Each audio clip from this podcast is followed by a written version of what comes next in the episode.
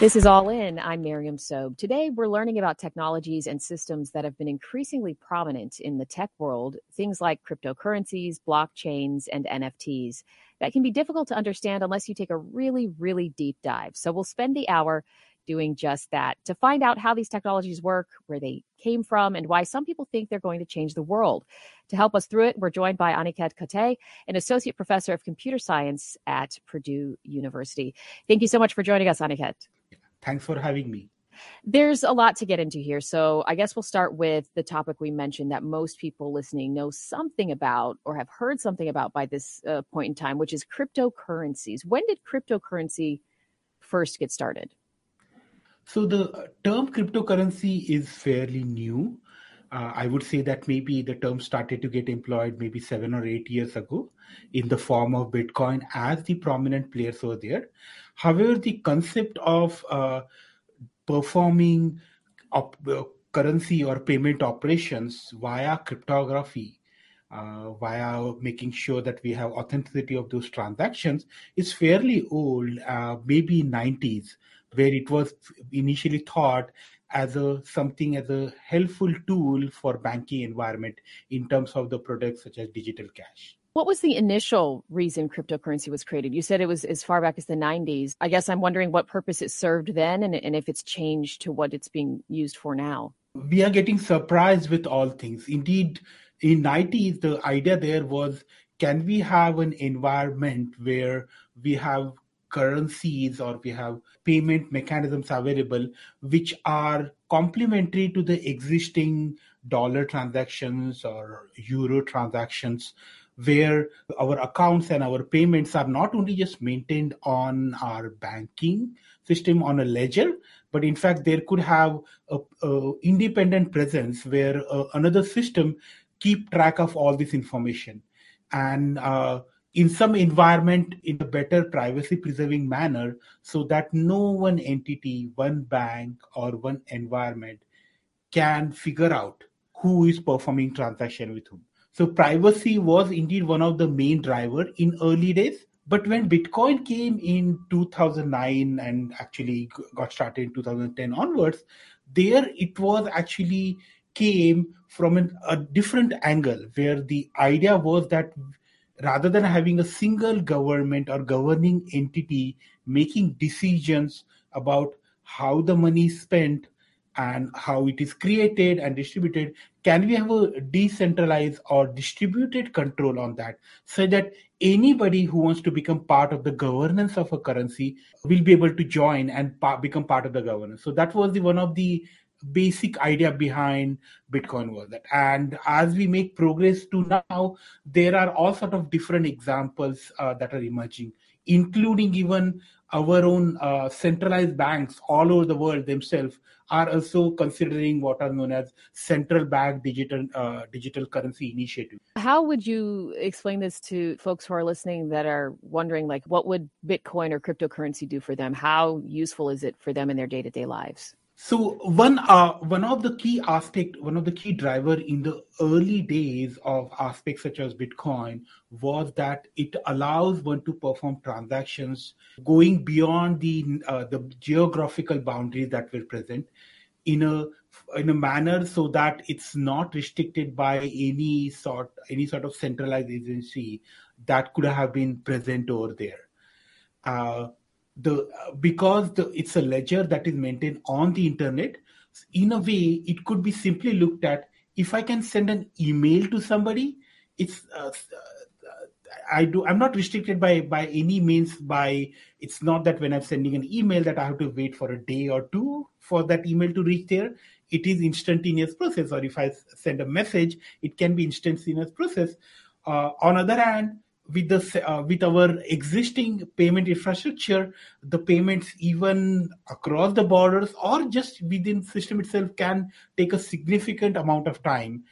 And uh, what bitcoin and other environment initially offered was efficiency towards performing transactions where your tra- uh, your transaction uh, time it takes to perform your transaction is no longer limited by geographical or other uh, regulatory means. So you can get something within seconds versus waiting days. It, that was the aim but uh, there is a catch over here in that respect. Indeed i can see the transaction let's say you paid me that it is actually getting added to the system in seconds. But if you consider a system like bitcoin even to get uh, the transaction get added to the ledger it could easily take 10 minutes at least if the network is not congested or even you may have to wait for longer around up to an hour to ensure that uh, such a transaction indeed finish.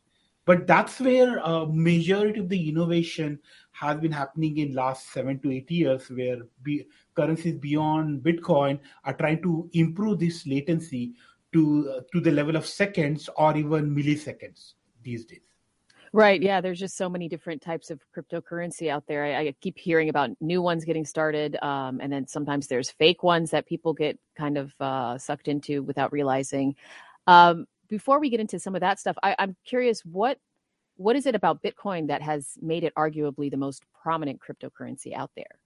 Indeed. So the success of Bitcoin surprised many, and including myself. I remember myself as a, a graduate student uh, uh, doing my PhDs in this area of cryptography and distributed systems, and this paper came up from an unknown, actually a pseudonym, uh, and whom we still do not know who the author is, uh, and realizing that this is this is all good. We knew many of things already. Uh, the timing was kind of a right for uh, Bitcoin. Uh, what what helped Bitcoin in its earlier days was this idea that anybody who wants to become part of the governing a currency can join it. They can become so-called miners, if you heard this term, and uh, and you can also then perform transactions such environment. Essentially, there is no your name never appears on such a ledger you are only uh, you are only represented there by what is known as an uh, wallet address uh, which is basically something known as uh, a public key from the cryptography terms, which is a, a public identifier for you, but you can create any number of such public identifier. So, uh, so there is what there was also inherent privacy aspect to that that was used later how i'll see that and early three to four years the idea was indeed it was indeed uh, more popular among the enthusiasts with this whole environment of digital currency. But uh, in in spite of all the hiccups that bitcoin saw in the early year the technology and the underlying concepts found to be sound. And that actually got more people interested into such environment where it offers a, a nice alternative or a complementary technology to all the things that we are performing today. And uh, many people uh, look today as that as a sound investment. And that got started maybe from 2015 onwards. People also observe that the same technology can be employed beyond finances to supply chain uh, to track uh, and all other applications and uh, that gave even further boost. So that's how i i will say the journey started initially it was privacy and the independence of the governance but later the stability of the technology is what attracted people. You, mentioned the privacy and, and i don't know i guess i had a misconception. I thought um, using cryptocurrency would be more uh, transparent. So is, is is the use of privacy a concern for some that you know some bad actors might be using um, cryptocurrency to do things? So I would like to answer this question two way because it's a very interesting question.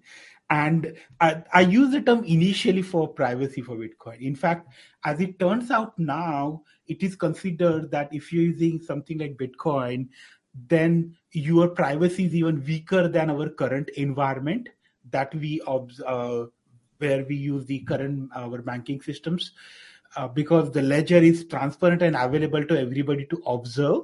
And there are all sort of linking attacks that have been thought through so that we can figure out uh, which transactions coming from which id and then eventually when you connect the id in the bitcoin world or blockchain world to an identifier let's say uh, outside a blockchain world in our environment through exchanges where we let's say convert dollar to bitcoin. And that link can be employed now to establish all the transactions that you perform in bitcoin kind of environment.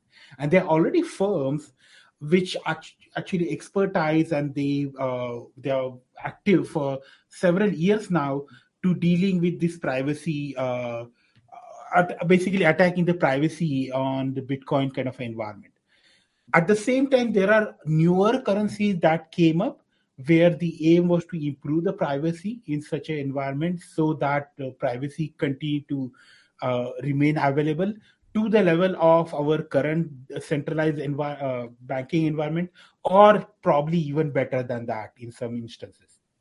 On other hand when you talk about the issue of uh, that privacy being used as a hiding place for illegal activities. It's certainly has been a small concern with this environment but uh, i find that many times it's overhyped in the sense that uh, even with our current centralized environment all sort of money laundering and other issues and tax evasion have been equally effective and active. Uh, when we look at the digital currency, it's it's another instrument with its own uh, nicety, uh, nice uh, features and not so nice features, and uh, in general, uh, it has issues. But so far, we have observed that all the regulation agencies has been uh, successful to figure out issues when it comes to the money laundering and other irregularities that typically happens in such environment. I, I just remember hearing a lot about um, com- different companies that get hacked, and then uh, those those bad actors will say things like, "We need to be paid in Bitcoin if you want your files back." Yes, so that certainly is something do happens for the ransomware attacks where your system get hacked and uh, then they ask you for making payment in Bitcoin. Uh, as it turns out, even there, there are examples where the money got recovered from such environment because if if they use bitcoin as the example we precisely know the how where money is going which address it is going to and how it is making uh, uh, let's say trans transfer in the bitcoin environment itself. And once you see an exit point you precisely know where it's going. So uh, they use it but i don't think that's always going to be the case that that remains their preferred means. So at the same time i will say that uh, even before or even without Bitcoin, with the standard currencies, uh, such ransomware attacks could be performed. Where now they may try to just tell you to perform transaction in a currency, in a foreign currency, and that could be much more a complex issue for an organization to deal. Well, we'll be back in 90 seconds. I'm Miriam Sobe, and this is All In.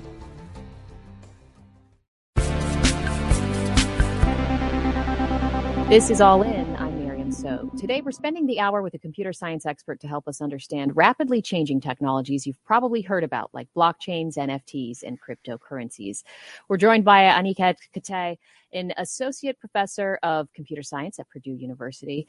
Uh, so, Aniket, we've focused so far on cryptocurrencies, and I want to move on to a, a different but related topic. Uh, can you tell us what blockchain is? Now, for those who have never heard of this before, what is the simplest understanding for this? So uh, the term blockchain emerged with the cryptocurrencies uh, such as Bitcoin itself, but uh, actually the meaning of blockchain is actually in its name itself. So it's a chain of block, and uh, when we say talk about these blocks, these are the blocks of the transactions. And what blo- what's the purpose of a blockchain is to offer a, a, a immutable um, to say more precisely, an append only ledger of the transactions. Those transactions can be for uh, payments such as creating currency, transferring it, or destroying it. That's what happened in cryptocurrencies. But it doesn't has doesn't has to be those. Uh, it could be all sort of asset. It could be uh, your entities in supply chain or diamonds as they flow from one part of the world to other parts. So it, it basically offers a, a shared uh, ledger which allows us to keep track of the assets or commodity as they move from hands to hands. Okay, interesting. So it's a it's a shared ledger that anybody could look at for anybody's business, or is there any privacy with it? Uh, that depend upon. So there are concept called what we can call as public blockchains. So most of the cryptocurrencies such as Bitcoin, Ethereum, all these examples, they fall in what we what we can call as public blockchains, where they want public scrutiny so that pe- people can see that they're functioning correctly, and then they will have more participation because of that. On the other hand, when we look at the applications of blockchain in more industrial or consortium environment, they may not want such public scrutiny and we call them as more like consortium blockchains. And there are all sort of different privacy that can exist. The first thing is obviously when we are in this consortium environment, we do not want a people beyond these consortiums to be aware of the transaction that's happening there. So uh, in that sense, we do not, they are not public for whatsoever. But privacy there could be also interesting where we may say that we allow consortium across uh, different companies or organizations and we want to make sure even there is some kind of a privacy so that one organization cannot scoop on the uh, trade secrets and practices by another organization. Just to give an example to show what i may want is i may want to make sure that i buy some product from a uh, from a retailer at a, at a particular time based on my need for my uh, my organization. And i may not want my competing organization or that retailer to figure out some aspect of my practices so that they can possibly uh, create a, a, a, more challenging environment for me. Interesting. And, and I'm just trying to wrap my head around all of this. I, I, I guess what I'm wondering is um, there are people that are really excited about the, the, the promise of blockchains. What is it that makes folks interested in this technology? So one of the key aspects that blockchain came in, I, I, did not put that in the word blockchain itself, but it's somehow inherently associated with it is a decentralization or distribution.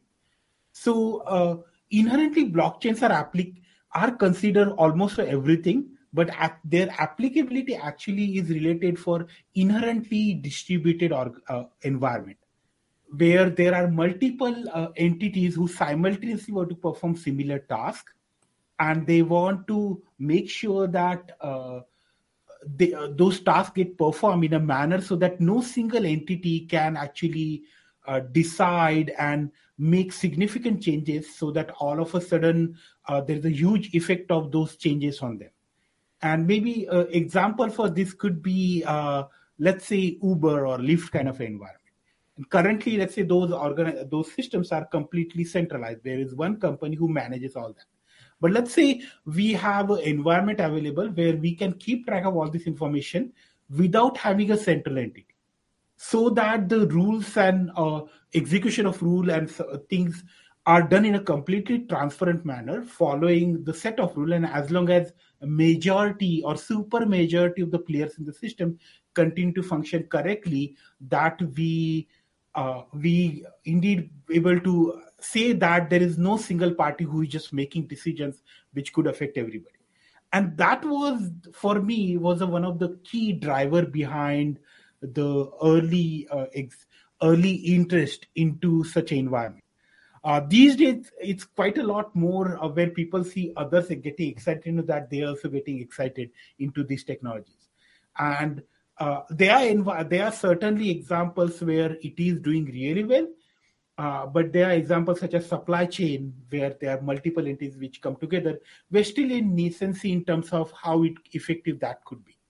It, it, sounds to me, though. I mean, when when you're talking about centralized and decentralized, these sound like some some big words that that would put people on alert. Like, why would I want to be on something that's decentralized, where it could be like the Wild West and people are just making up whatever they want? Yes. So, uh, and this is this is certainly an important question to be considered. So there are also different way of center, uh, decentralization. The one aspect for decentralization is that we already know what's the precise uh, premise of this decentralization. Let's say there are 10, 10 well-defined entities, and my premise is that as long as these 10 well-defined entities, who you know their place, you know their uh, place on the internet as well as possibly physical place, and you know that as long as let's say six of them continue to function correctly, that such a system will continue to function correctly, that can offer you much more confidence into the system than just indeed Wild West.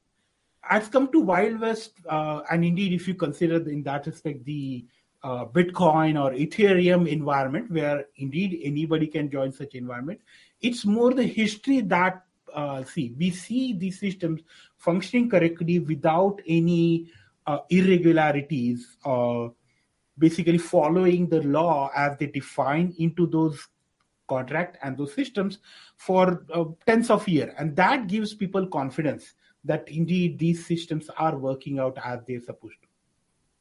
Who would you say is is uh, key right now in in the blockchain world or or who are the main players using blockchain? So if you look at the blockchain in general uh, i'll say there are multiple players. So finances continue to remain and uh, people all over the world are considering uh, blockchains and uh, in particular cryptocurrencies as a, a, investment mechanism or in several examples as a trading mechanism. And you people might have heard that ecuador for example indeed considered bitcoin as an alternative currency uh, because this certainly is probably in, at least in some uh, environment is in the, the world it may be certainly more stable than what they have locally. On other hand beyond finances uh, and people all over the world also look at that as a good investment uh, to some extent similar to the gold.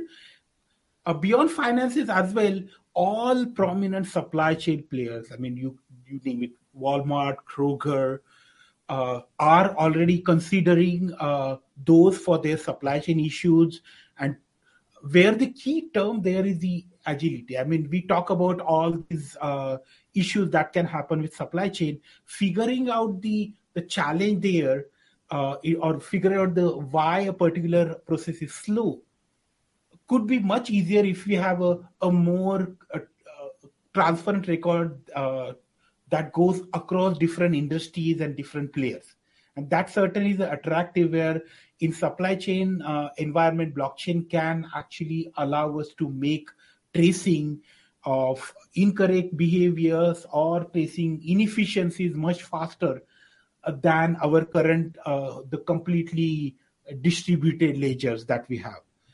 Third thing i want to add here which is recent but also uh, going really fast uh, all over the world is that even the countries or the nation government themselves find uh, these digital currency uh, aspect where to be interesting so that they can offer their uh, citizens opportunity to perform transaction just from their mobile devices and phone. And this central bank digital currency initiatives is also something which is gaining prominence all over the world including here in usa I want to go back a little bit to what you mentioned with the supply chain issues and how blockchain can be helpful for that. I'm just trying to visualize how this works. Uh, so, are you saying that if if somebody uses blockchain for supply chain issues, um, they'll be able to see step by step, like let's say a product is going from one part of the world to the other, it, everything that's happening along the way Indeed. So uh, this is really interesting. And let me take an example. Let's say I'm buying something uh, which says this is organic. And currently, I just I have to trust that okay, it says in organic, so probably somebody checked that and and uh, and, verified that this is indeed organic. But let's say I have a technology available where I look at a code or barcode that's available on that particular product and I uh, scan that with my phone and it precisely tells me in what step it came. Like it started from, let's say, this particular farm in Ohio and then it got processed in somewhere in India and so on and so on, and it eventually reached me. That can indeed offer me more confidence into indeed what I'm buying into. Uh, at the same time, let's say there is some kind of outbreak, uh, such as we have many times with the fresh products like lettuce, and in that example, many times when we get all those uh, uh, those questions that okay, so they are recalling some of the products, uh, and many times what they do is that to make sure that they uh, there's no there's no uh, issue that emerge from people using those products, they make a much bigger uh, recalls. But using blockchains, we could make sure that we can precisely find out where the outbreak is and reduce the recall to only entities where it matters. Where, let's say, I bought something, it's in my refrigerator, and I, rec- I see that there is a recall, and if I can scan that particular barcode and realize that, ah, there's no problem with this. We don't need to go back and give it to it. Can give you much more confidence. Oh, that's so interesting. Yeah, I want to emphasize this aspect here that for sure we can do it today. What blockchain offers is is the efficiency and speed with that, and especially with the first product, that means it will reduce into the less less wastage of those products. And that's the reason so this certainly in an area where we can do much more interesting. But I want to add a caveat there uh, that is essentially important to uh, mention is that uh, especially with the supply chain environment, we are kind of connecting the physical world to the digital world, I mean, the physical products to the digital world. And there, there is always a unique challenge in terms of creating uh, identities where I take this particular uh, commodity and I want to somehow create a, some kind of identifier for this commodity in my blockchain or in my ledger. And this process is always the challenging process. We can call it the last mile process because we want to make sure that these identities are unique and it uh, and we want to want to make sure that when product we combine multiple products and bring them together to bring make something bigger that those identities are somehow preserved at least in some environment and that's always the challenge in such an environment. So we have to have some kind of a trust there present when we link the physical physical goods to their digital identities. Is there a way for blockchain to be used for other things? Uh, i'm just thinking right now um, contact tracing in the pandemic. There could be some advantage, but I don't see precisely there. If you look at the contact tracing problem uh, from that perspective, somebody might have thought of something, but at least I do not find that to be that effective because it's certainly in many environments we manage to that just with our Bluetooths and exchanging information as the as we come next to each other. So uh, that's a, I'm pretty sure somebody thought about using blockchain for contact tracing, but I do not find that to be a much useful uh, place. And I think that's why you're the computer scientist and I'm not. uh, so I, I, another thing I was curious about is is whether blockchains are something that is just the new big thing, and uh, if if this is where it starts and stops, or is this a technology that is too important to go away? by now it is certainly sure that it's too important to go away. Uh, indeed, uh, even when uh, I'll say five years ago, by that time I was already much excited and working in this space. There were a lot of people who could easily doubt it. Uh, but blockchain uh, technology has proven that it is stable, and we indeed have a much good internet available all over the world for for using that and the properties and advantage that it offer will continue to serve us better and i can certainly say that the cryptocurrencies such as bitcoin with all the regulations and whatsoever may see uh, may have issues and may or may not survive to to like tens of years but the concepts uh, of blockchain and its applicability to the finance and supply chain and elsewhere will continue to maintain and it's certainly uh, we can say that it's it's here to stay. Well, before we uh, head to a break, we have a few minutes here. Uh, why do you think it's important, or is it important for people who aren't in the tech industry to understand these concepts? So uh, uh there are many interesting examples that are uh, building up. It's it can it it has proven that it is a it could become a nice place for investment if you are doing that in a secure fashion uh, at the same time it can offer agility and mean let's say there is a business they could very well easily come across people saying that can i pay you in a particular cryptocurrency because that's what something offered to me or there could be their retailers in some uh, some other country may prefer a, uh, a payment in a particular currency uh, which could be backed, by the way, by the central currency. There is a their concept like stable coins, which is precisely offers so that we do not have these uh, inflexibility of the too much vol- volatility that we typically associate with the cryptocurrency prices. So uh, there are there are certainly much more uh, if uh, significant efficiencies and agilities that these currencies can bring to the businesses as well as to the individual. And that's the reason uh, it's certainly interesting. We'll be also talking about uh, nfts and if you're an artist there there could be interesting uh, aspect uh, from the blockchain that you could be interested into understanding and knowing about that. And that certainly could also bring uh, uh, bring you into the system where you may have much bigger audience to your environment if you're willing to consider your uh, important digital arts into this uh, so into the space and you uh, and basically doing business with, with basically anybody in the world well, we'll be back after a quick break. Today, we're learning about cryptocurrencies, blockchains, NFTs, and other new technologies with computer science professor from Purdue. If you have any questions or comments, you can always reach out to us on Facebook or Twitter at All in Indiana, or you can leave us a voicemail at 866 476 3881. That's 866 476 3881. I'm Miriam Sobe. We'll be back in 90 seconds. This is All In.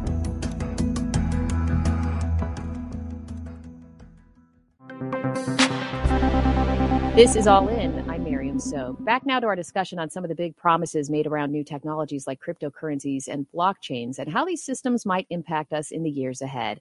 We're joined again by Aniket Kate, an associate professor of computer science at Purdue University. Aniket, uh, we've mostly talked so far about uh, different definitions of, of, cryptocurrencies and blockchains and some of uh, the ways that they can be used in, in these technologies. Uh, I, I'm curious to know more about their impact and the worries some people have about them. How much of an impact do you think cryptocurrency has had so far on our society? So uh, it's certainly not a huge so far, but it's uh, is already significant. So far, mostly the the utility of cryptocurrencies and blockchain is restricted to the financial world.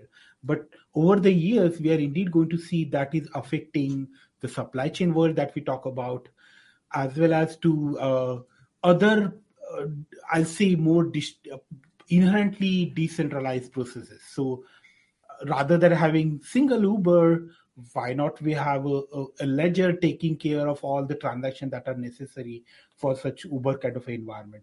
Could be interesting initiative or there could be when we look at all the let's say insurance business that's also one of the interesting example that why there should be one centralized entity doing that because inherently it's a process that we can write down as a, contract or a, a algorithm step by step algorithm and that can be executed on a fashion so that we don't have a, a central entity taking care of it. If there is a task which inherently requires a central entity we should have it but if not, uh, there is really no need to add such central entities. And if we can replace those central entities in all the uh, slowness that they bring or all the uh, unnecessarily control that they bring, there are certainly applications beyond plain supply chain and finance where I see this is going to succeed. Can, can you give us uh, again an explanation of, of like why a central entity wouldn't be needed? I, I'm I'm just trying to understand this also for myself. Is that you, you mentioned like for insurance, uh, would that be instead of using a, a system, maybe a, a, a, software system that the company is using, they they use blockchain instead? So really, and, and maybe insurance is a good example in that respect, right? So uh, let's say uh, all the rules for insurance are already well known, and we have an uh, algorithm in place to understand how the insurance to be should be calculated. Okay? Once we have available that so blockchain is uh, it's a basically chain of a chain of transactions. But those transactions are not necessarily just you pay to somebody. It could be anything that you want to perform with money or without money. So it could be a transaction for uh, uh, generating an insurance uh, or subscribing to insurance or filing claims or whatever. So if we can define this complete process in an automated fashion, that there is no need to have such centralized middle entity, which actually not only make the process uh, inefficient possibly, but also uh, make it uh, less cheap, right? Because they bring their own interest and they get paid for that. So if we remove the middleman in an environment where the payer and payee can just perform transaction by themselves, there's certainly uh, advantages that we bring where the whole process gets cheaper.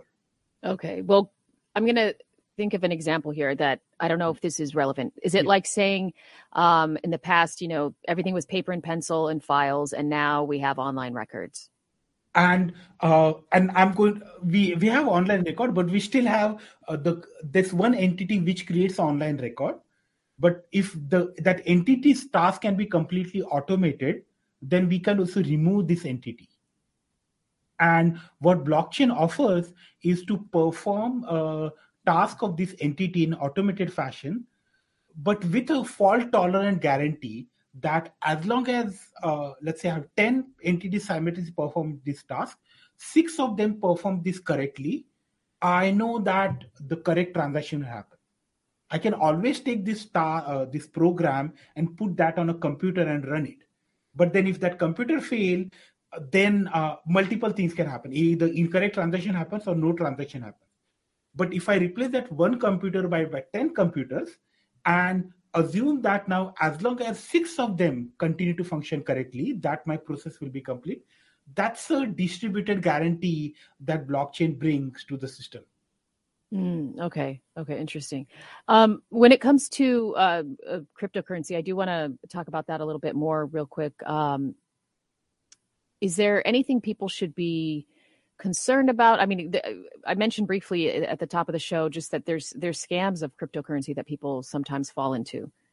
So there are a lot of things to concern about and be aware of. The one of the key thing is the usability of the system is still improving, but it is essentially different from what we are used to. Today, if I want to log into my bank or any system, I have a, a username and a password if I forgot my password, I just have a button available to forgot password.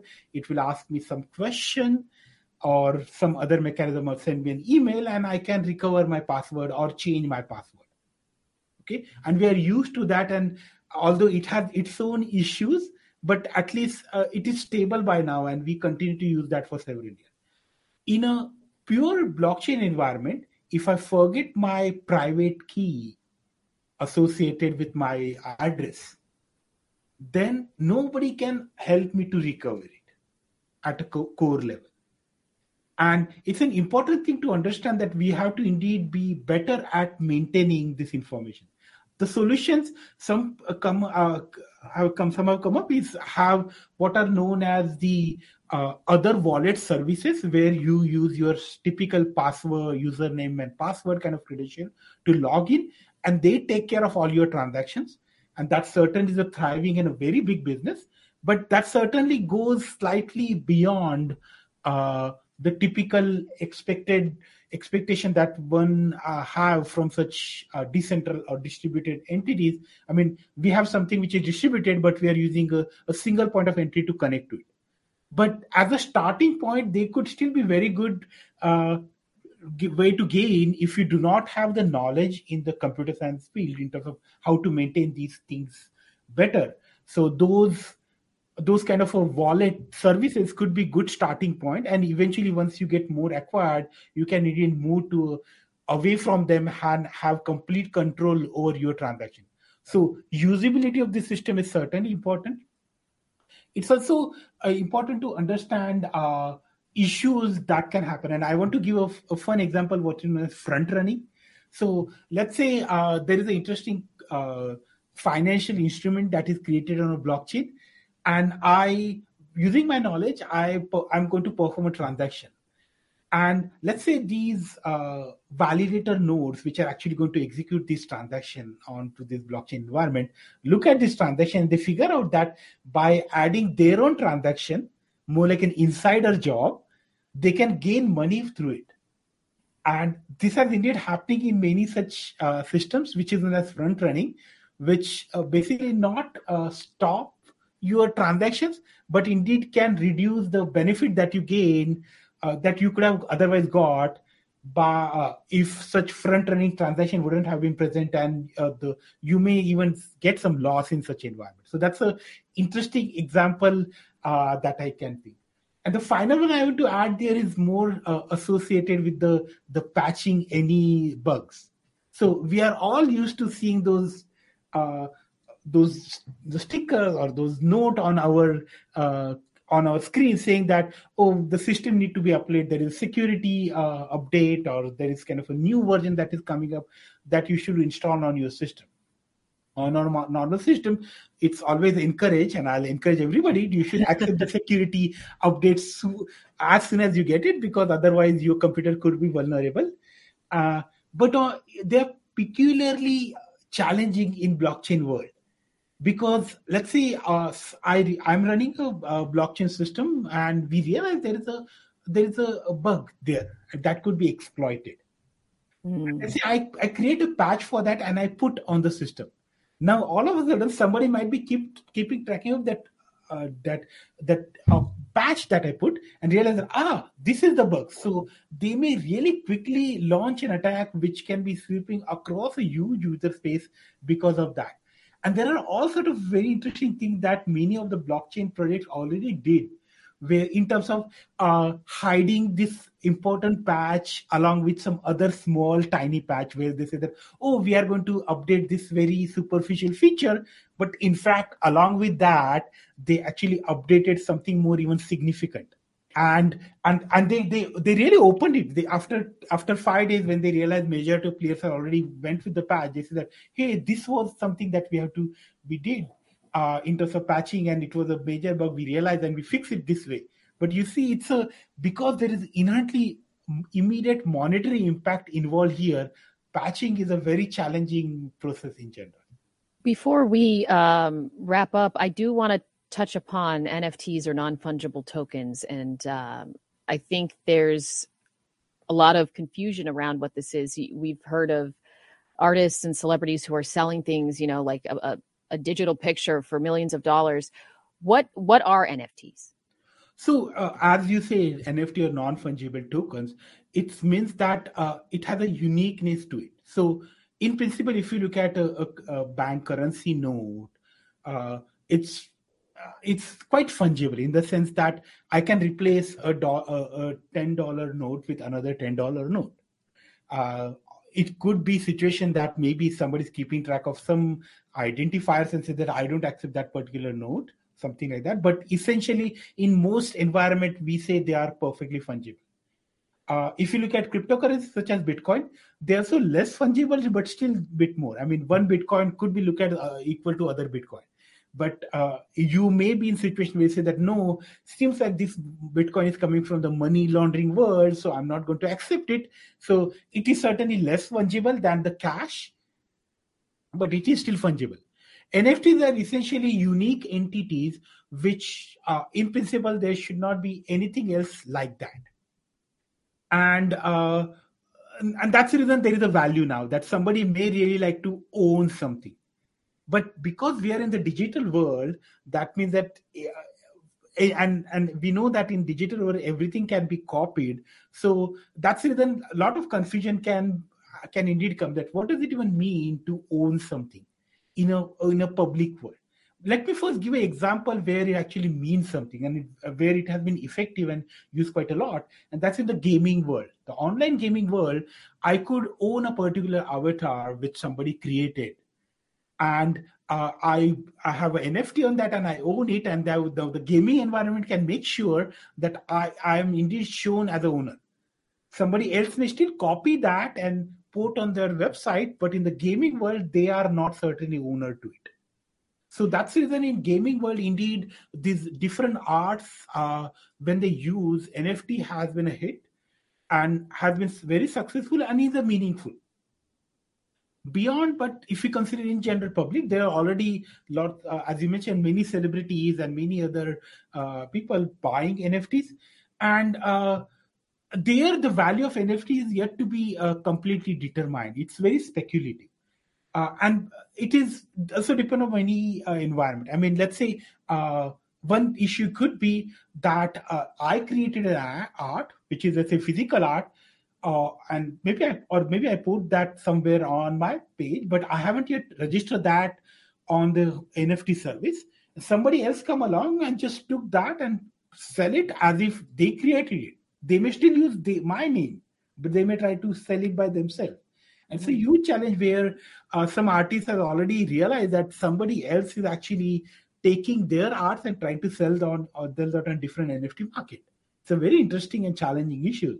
So in some sense, maybe the artists want to make sure that they at least have a presence in such environment to keep track of if some of their digital uh, art possibly just, just does not appear there because they may at least at least ask for them to take a, uh, them to be taken down and stuff like that. Yeah, I was I was actually wondering about that because I was thinking, isn't there copyright issues? Like if somebody can just take anything and and make an NFT out of it, um, you know, and there's nobody putting any rules. yes, so and and this is indeed the regulation there in the public world. It's interesting, and it becomes more challenging because uh, the copyright enforcement may not work there because this other person who is basically stealing your art or trying to make money out of your art it may not be in the jurisdiction where we can apply copyright effectively or we may not be able to figure out immediately their identity. So there are indeed issues to relate it to that. What we may try to do is and that's remain vigilant and if we are into the digital art that actually create ids in such environment and keep track if some of the things that we are doing are not getting somehow stolen. The one thing is that if you are an artist and something a big transaction happen on your name you may be able to figure it out but the ship might have already sailed there if money has already transferred right? So that's the reason it's important to be vigilant in this space uh, in general. When it's come to actually having physical art and going making a digital version of that and putting that on nft it's also even weird that what does it even mean to own these things right? So it's indeed a, a, a very uh, fluid situation but certainly in the gaming world i see a clear example. Because it's a closed system i see clear advantage and example and it is doing really well over there. Well we have about uh, a minute and a half left. What are you looking forward to um, from everything we've talked about in the coming months and years ahead? So uh, one of the things I want to mention from the financial world, if you look at the whole cryptocurrency space, a majority of them, it is very much on uh, what we can call as the cash or currency, which is basically only part of what we do. Most of the most of us, for all our transaction, use credit card, and this loan or credit environment is not yet uh, seen its perfect form or a good form in this blockchain world so this concept called credit network, which excites me a lot, and I think there is a huge initiative there to go beyond uh, just the plain transactions or uh, transaction with the cash. So current world could be look at more like a, a cash transactions or bank transaction or a debit card. But uh, indeed, uh, there is a lot more we can do with this whole credit network environment where we can uh, basically create more like a, a, credit kind of instrument or loaning kind of instrument, which I'm inter- excited to see. I'm also hoping to have better privacy in this environment because uh, uh, because it is very well it can very well happen that because people are still getting used to it uh, somehow i'm uh, i do not have a perfect knowledge for that but i still owe a significant amount of money. Uh, because people can figure out my ip address the basically my location on the internet they may try to go after me and try to steal money from me by uh, by going off using different vulnerabilities. So that's the reason we need better privacy and we need better wallets and better protection for our money in such environment. And it is going to take some time but uh, and we are making some steps toward that uh, but indeed that's certainly the concern for me as i see it all right. Well, Anna, thank you so much for joining us. I'm Miriam Sobe. Thanks for listening. This is All In.